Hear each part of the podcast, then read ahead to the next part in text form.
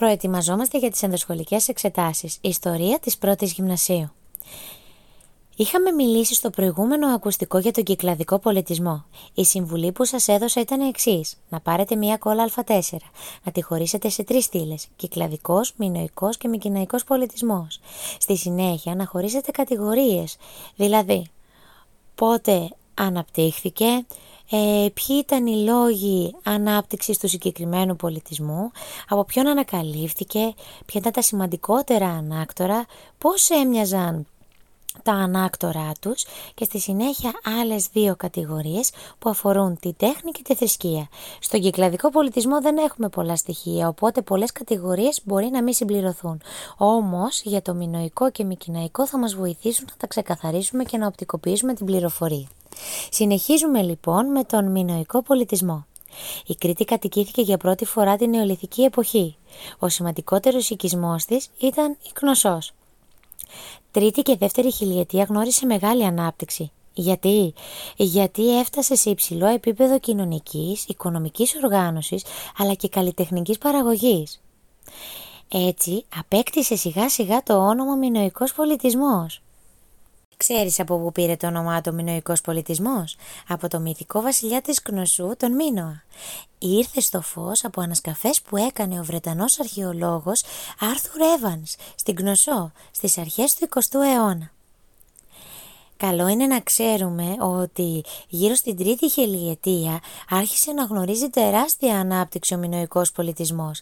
Ασχολήθηκαν ιδιαίτερα με τη γεωργία και την κτηνοτροφία και άρχισαν να οργανώνται σε μικρούς οικισμούς.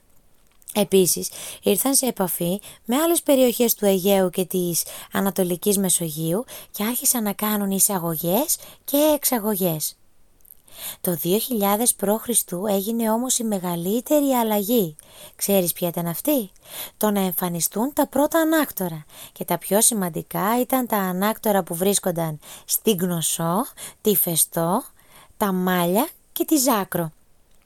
Γύρω στο 1700 όμως καταστρέφονται και ξαναχτίζονται αλλά τώρα γίνονται πιο εντυπωσιακά. Η εποχή των νέων ανακτόρων είναι και η εποχή της μεγαλύτερης ανάπτυξης του μινοϊκού πολιτισμού. Αρχίζει και έχει στενές επαφές με την υπηρετική Ελλάδα και επηρεάζει ο μινοϊκός πολιτισμός το μικυναϊκό πολιτισμό που κάνει τότε την εμφάνισή του. Πάμε να περιγράψουμε τα μινοϊκά ανάκτορα. Τα ανάκτορα ήταν μεγάλα συγκροτήματα κτηρίων που είχαν πολλά δωμάτια. Είχαν προσανατολισμό στον άξονα βορρά-νότου, μια ορθογόνια κεντρική αυλή και εκεί ε, αναπτύσσονταν οι πτέρυγες των δωματίων, είχαν πολλούς ορόφους, σύστημα αποχέτευσης και ίδρευσης και σε αρκετούς χώρους συναντούσαμε πολλές τοιχογραφίες. Από αυτές μπορούμε να πάρουμε πληροφορίες για το πώς ζούσαν οι Μινοίτες. Τώρα, γιατί το σύστημα ε, της Μινοικής Κρήτης ήταν συγκεντρωτικό; Γιατί ε, μέσα από εκεί περνούσαν οι πολιτικές, διοικητικές και οικονομικές υποθέσεις. Συγκεκριμένα, στα ανάκτορα έμενε ο άρχοντας της ευρύτερης περιοχής και εκεί συγκεντρωνόταν η παραγωγή και τα εμπορεύματα ε, για να τα προσφέρουν και μέσα στο νησί αλλά και για να τα εξάγουν. Επίσης ήταν κέντρα κατασκευής πολύτιμων αντικειμένων και καλλιτεχνημάτων, αλλά και θρησκευτικά κέντρα, καθώς εκεί γίνονταν διάφορες θρησκευτικές τελετές.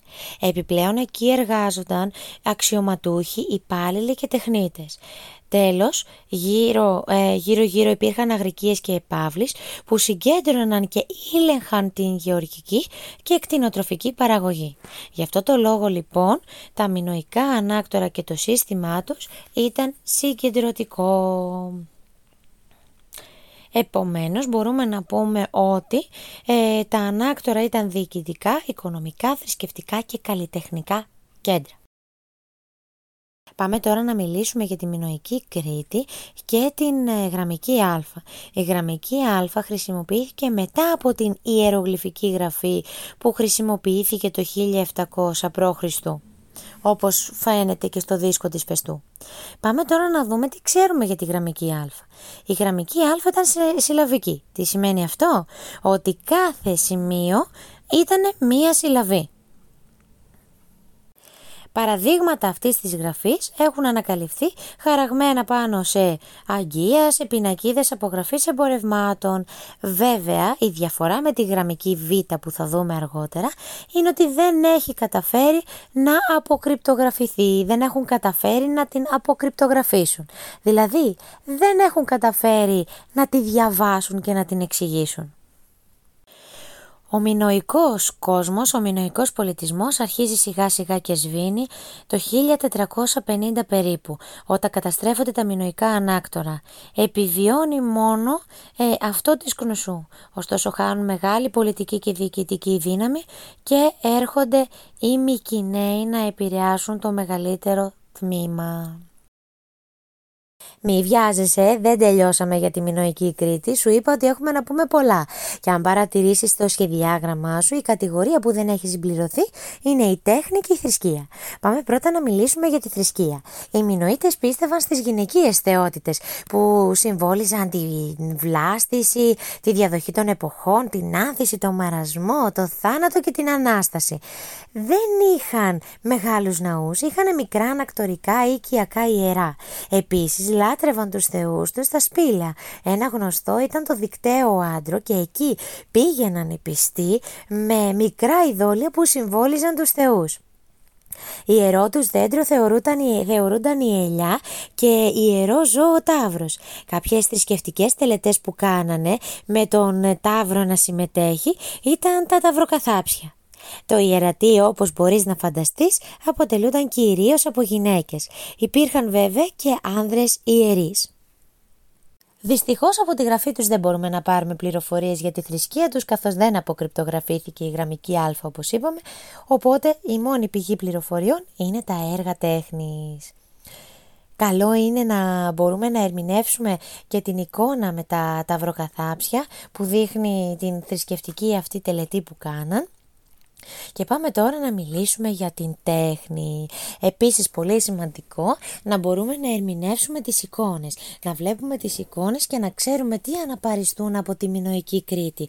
Όπως τα καμαραϊκά, το κεφάλι του τάβρου ε, που ήταν ένα είδος αγγείου, τα ρητά ε, και οι θεότητες που είχαμε. Λοιπόν, Πάμε στην τέχνη. Οι Μινωίτες ανέπτυξαν διάφορες μορφές τέχνης, αλλά έμειναν γνωστοί για την κεραμική τους που ήταν ε, τα καμαραϊκά αγγεία. Τα καμαραϊκά αγγεία ήταν τα ωραιότερα αγγεία της εποχής στη Μινοϊκή Κρήτη. Ήταν πολύχρωμα και πήραν την ονομασία τους από το σπήλο των καμαρών όπου τα βρήκαν για πρώτη φορά.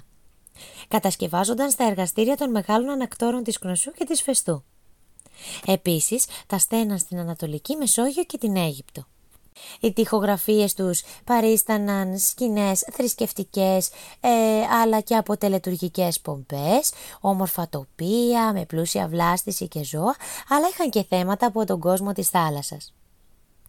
Είχαν και αυτοί τα δικά τους ειδόλια, βέβαια είχαν και πολλές άλλες τοιχογραφίες ε, και γενικά τα θέματά τους επηρέασαν λαούς ε, και συγκεκριμένα όπως έχουμε αναφέρει και σε προηγούμενα ηχητικά επηρέασαν τους κυκλαδίτες και τους μικυναίους. Άλλα έργα τέχνης, τα περισσότερα μινοϊκά ειδόλια καλό είναι να ξέρουμε ότι ήταν πύληνα και παρίσταναν γυναίκες. Δεν λείπουν βέβαια και ειδόλια αντρών. Τα πιο γνωστά όμως ήταν τα ρητά, όπως αναφέραμε και πριν που λέγαμε για την εικόνα που έπρεπε να προσέξουμε. Τι ήταν τα ρητά, ήταν αγγεία που είχαν κεφάλι ζώου και συγκεκριμένα του ιερού του ζώου, του μινοϊκού τάβρου που το χρησιμοποιούσαν στα τελετουργικά τους. Αυτά ήταν τα πιο σημαντικά για τον μινοϊκό πολιτισμό. Ελπίζω να συμπλήρωσες τη λίστα σου και εδώ και συνεχίζουμε με τον Μικυναϊκό.